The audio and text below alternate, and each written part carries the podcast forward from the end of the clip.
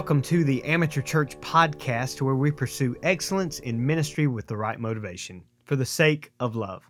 I'm Pastor Matt, and I'm so thankful that you are on this disciples journey with me. This is a call for anyone who is tired of church being a programmed organization. You see, I want to be an amateur, at least in the sense that how I lead, preach, and serve is based on love. I want my love for Jesus Christ and love for others to be my motivation. This is not a push to become lazy or unskilled in abilities. In fact, I believe that when churches get back to being amateurs, we will actually see a greater excellence in our lifestyles. So, thank you for joining me in rejecting a professional Christianity that seeks my own glory and rediscovering a passion for Christ and His church. This week, we're reading through the book of Proverbs. Proverbs is one of my favorite books because it has not only theological truths for us, but practical application more so than almost any other book for our lives. Now, today is about theological truths. What can we learn about God, ourselves, and our relationship to God and with God for uh, the gospel of Jesus Christ? So, in order to do that, we need to really understand what exactly are Proverbs. So, when we look at the 31 chapters of Proverbs, uh, there's a lot going on in this book. And sometimes when we read the book of Proverbs, uh, some of it makes a lot of sense, and then others don't really make any sense because it's not uh, joined together chapter through chapter. There are sometimes where there's just one statement, then the very next verse has something totally different to say. And so, how do w- what sense do we make from all of this? Well, remember, we want to understand the context, the culture, and how it points to Christ. So let's answer this first question What are Proverbs?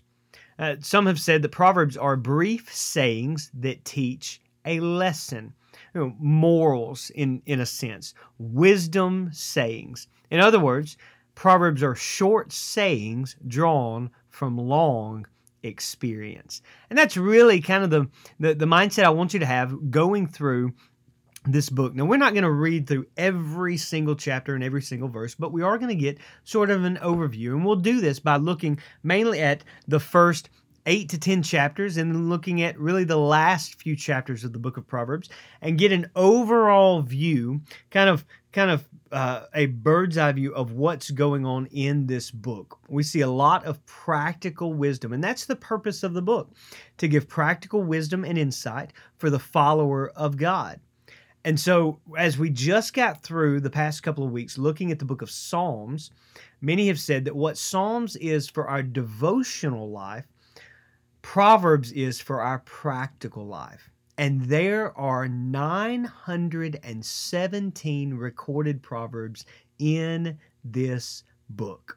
Now, that's amazing to me. 917 words of wisdom or phrases of wisdom for us to apply.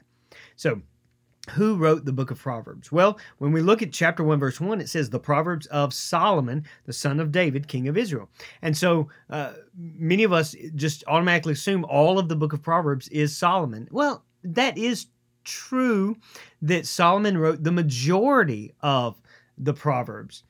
In fact, he probably wrote more than what is recorded in this book. We know that he wrote over 3,000 wisdom sayings uh, that the Old Testament uh, says or, or records.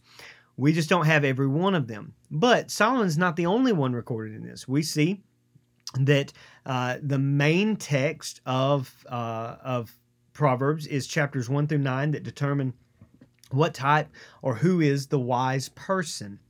And then we see Proverbs of Solomon that were written and compiled by him. That's chapters 10 through 24.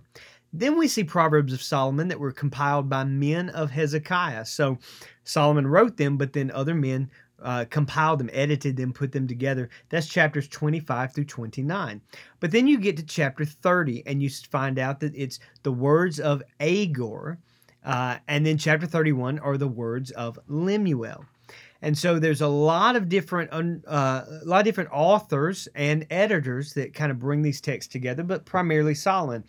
But the author is not so much as important as the perspective of the author. All of these individuals that are writing write from a perspective of words of wisdom from a father to a son. Now, in fact, there are uh, several places in chapter one is is a very important place that says in verse eight, "Hear my son." Your father's instruction and do not forsake your mother's teaching. And that that type of phrase will be repeated all throughout Proverbs. The perspective of the author is this whether it's Solomon or Agur or Lemuel or an, an unattributed author, uh, the perspective is it is a wise individual of one generation speaking to an individual who needs wisdom uh, in a different generation. And we need to be reminded that godly counsel is very profitable for us. We need God's counsel through individuals who are older in the faith than we are. And so, as you look at the book of Proverbs, there are four major aspects I want you to gain, four main theological truths. Truth number one wisdom is found in the fear of the Lord. Look at Proverbs chapter 1. Uh, it says, Verse 2 To know wisdom and instruction, to discern the sayings of understanding, to receive instruction in wise behavior, righteousness, justice, and equity, to give prudence to the naive, to the youth knowledge and discretion. A wise man will hear and increase in learning, and a man of understanding will acquire wise counsel. To understand a proverb and a figure, the words of the wise and the riddles. So he gives kind of the purpose of the book, but notice what he says in verse 7 The fear of the Lord is the beginning of knowledge. Fools despise wisdom and instruction. So wisdom is found in the fear of the Lord. And and this goes far beyond just intellectual assent. This goes to an obedience of the heart. If you do not fear God, then you may have all the knowledge and information at your grasp, even on your cell phone, but you do not have wisdom. Wisdom is different than just intellectual information. Second, wisdom is given as we follow the Lord. So I want you to consider this. Not only do you fear the Lord, but as you obey and follow Him, more wisdom is given. Look at uh, look at Proverbs chapter two, verse one. My son, if you will receive my words and treasure my commandments within you, and then notice kind of all the elements of the individual's life that he mentions. Make your ear attentive to wisdom, incline your heart to understanding. He then says uh, in verse uh, 6 For the Lord gives wisdom, from his mouth will come knowledge and understanding. He stores up sound wisdom for the upright. He is a shield to those who walk in integrity, guarding the paths of justice. He prever- preserves the way of his godly ones. Do you see the importance there of not just talking about wisdom, but living it out? And that w- more wisdom is given, the more that we're obedient to following him. So, wisdom is found in the fear of the Lord. Wisdom is given as we follow the Lord. Third, wisdom is taught in the authorities of life. This goes a little further in how do we how do we gain wisdom as we follow the Lord? Well, we obey the authorities of our life. Now, we don't like that idea. We don't like that. Our flesh kind of rises up against that many times uh, with the word authority. We don't like to submit. But think through this. And and Proverbs is not the only book that covers this. We see uh, that there are three major aspects of authority in our lives based on the Word of God. First, we have God ordaining the family. If you read Deuteronomy chapter 6, 4 through 9, we see the role of the parents in training their children in godliness. That's an authority from the beginning. And you can tell a lot by uh, a lot about someone's future and how they respond to their family authorities. Deuteronomy 6. But God also ordained the government. Romans chapter 13, 1 through 6. 1 Peter chapter 2, 11 through 17. God ordained the government to be an instrument of authority in our lives. This is um, whether this is police, whether this is uh, uh, certain political leaders that he sets up uh, princes, kings, rulers, presidents to to lead us in authority. But then one authority that you may not think about quite often is not only family, not only government, but the church. Ephesians chapter 2, 11 through 22 uh, reminds us that we have a gift given to uh, to to to the world uh, or to uh, yes, to the world, and that is the church. We then see in Ephesians 4 that God has gifted to the church certain leaders. First Peter chapter 5 reminds us that there are leaders in the church who steward and and keep watch over individuals' souls. And so so remember that God ordains the church as an authority in our life. We are not individualistic, but we have been brought together uh, for for good, for for God. But we also see that God, God ordains the church uh, not only to be an authority in believers' lives, but an authority in the world to press for and to live out righteousness. Look at Proverbs chapter 31 verse 8. Open your mouth for the mute, for the rights of all the unfortunate. Open your mouth, judge righteously, and defend the rights of the afflicted and the needy. So God ordains the family, He ordains the government, He ordains the church. So, how do we respond to the book of uh, Proverbs within talking about authorities? Well, we first must guard our thoughts. Uh, one one of the things I love about the book of Proverbs is he uh, the the author reminds us that everything that we do begins with what we think, the perspective we have. So in Proverbs 4:23, 12:25, chapter 23 verses 29 through 30, just a few verses that remind us about how important our thoughts are. And he says to consider our speech. Proverbs 10, 19 through 21, Proverbs 13, verse 3, Proverbs 15, verse 1, Proverbs 17, verse 28, and Proverbs 21, verse 23. All of these uh, talk about how our words matter. What we say will either encourage or discourage, bring life or bring death. And so write those uh, verses down. And then we must not only guard our thoughts and our speech, but examine our own relationships. When we think about the authorities of our life, you know, realize that we have relationships with others and they become a sort of authority. They dictate who we become. Uh, the author of Proverbs talks about our families in chapter 6, verse 20, chapter 10, verse 1, chapter 28, verse 24, chapter 13, verse 24, talk about how our families can encourage us or discourage us. Our friends, one of the reasons I, I, I relate uh, to many young people the importance of Proverbs is because our friends will either make us or break us. Proverbs chapter 13, verse 20, 26, verse 20, and 27, verse 17 describe the importance of friends as those who sharpen us. And then Proverbs tells us to engage in our work. Chapter 13, verse 4, chapter 19, verse 24, and chapter 27, verse 23 talk about a good work ethic.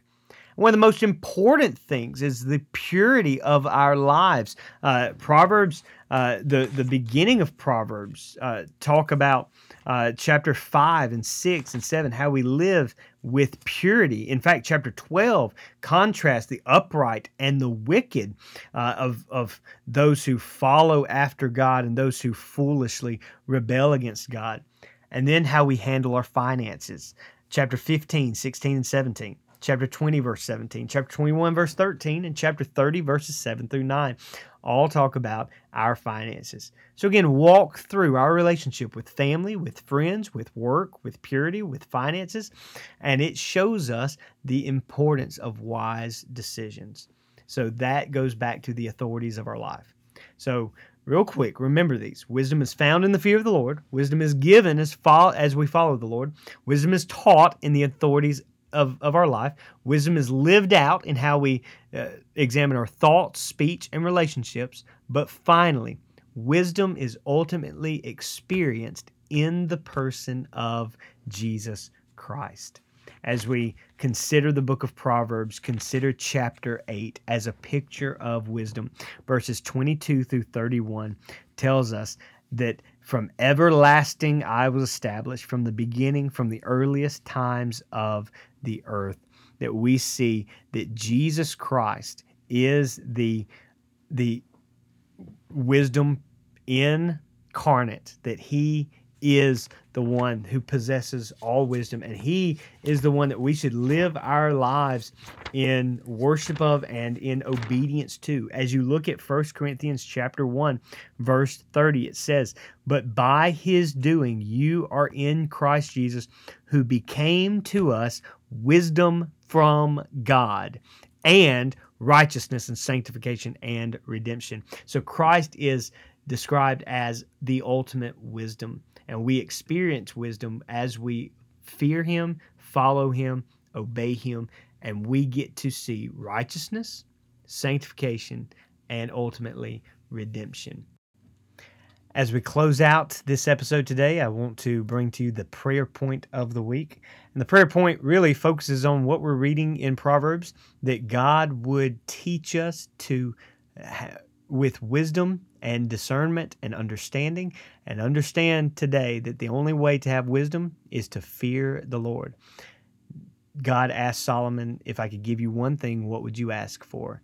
And Solomon says, Give me wisdom. Let me rule justly and righteously. May that be our prayer today, because the only way that we can ultimately have wisdom in our lives is to follow Jesus Christ. Christ died, was buried, rose again, so that we might live with him and live for him. You see, you may be reading the book of Proverbs and saying, How does it apply to my life? A lot more than you realize. And my hope is that as we spend some time this week in the book of Proverbs, that it would cause you to love Jesus even more. Theology, knowledge about God, what we believe about God, without practicality is worthless. In other words, to simply believe something without living it out or doing that is worthless. May we not just be hearers of God's word, but doers also. And we can learn what to do and how to live from this book, a gospel centered book, because it points to Jesus. I love you. I'm praying for you. Stakes in the ground.